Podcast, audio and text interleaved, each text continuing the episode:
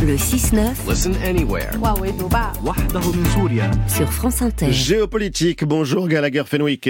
Bonjour. Vous revenez ce matin Gallagher sur le départ de la France du Niger. La scène qui vient de se dérouler au Niger rappelle celles qui ont eu lieu en août 2022 au Mali, puis au Burkina Faso il y a plusieurs mois. Quelques militaires français actent formellement leur départ dans une dernière cérémonie de descente de drapeau. Ils prennent ensuite la direction de la maison ou d'un pays voisin en l'occurrence le Tchad, pour une partie des hommes et du matériel partis vendredi du Niger. Le renversement de régime dans ce pays, comme au Mali et au Burkina, amène la fin de la présence militaire française dans cette partie du Sahel, une région qui va du Sénégal au Soudan.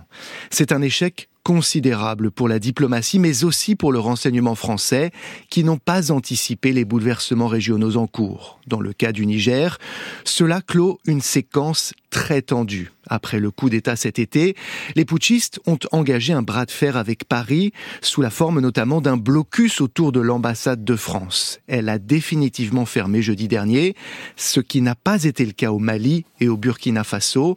Le Niger fait donc désormais partie des rares nations au monde, avec notamment la Syrie, l'Afghanistan, le Yémen et d'autres, qui n'ont pas d'ambassade de France sur leur sol. Et derrière tout ça, Gallagher, il y a beaucoup d'histoires au singulier et avec un grand H.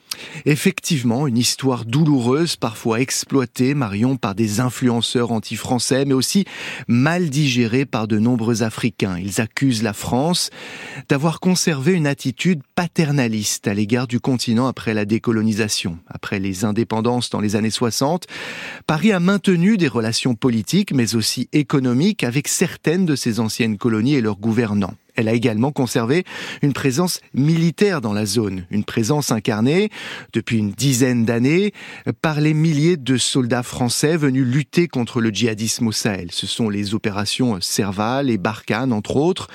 Leurs résultats mitigés ont généré des frustrations locales, mais aussi un vrai ressentiment à l'égard de ces hommes en uniforme. Ces soldats qui ont permis la libération de villes maliennes à partir de 2013 ont fini par être, au gré des années, perçus comme une force d'occupation. Et d'autres pays en profitent, Gallagher? Oui, Marion, il y a les évidences, à commencer par la Russie. Au Niger, Moscou a rapidement reconnu la junte et proposé ses services militaires, peut-être même ceux de Wagner, dans le cadre d'un accord de défense. La Chine est aussi en embuscade. Mais il y a un cas plus gênant pour la France, c'est celui de son allié américain qui n'a pas du tout suivi la ligne de Paris sur le dossier nigérien. Washington a fait le choix de ménager la junte et n'a fait que suspendre sa coopération avec les militaires nigériens dans la lutte contre le terrorisme. En cela, les États-Unis ne se sont clairement pas privés d'ajouter leur propre clou au cercueil d'une France-Afrique qui verra peut-être d'autres pays dans la région quitter prochainement son orbite. Merci Gallagher Fenwick, c'était géopolitique.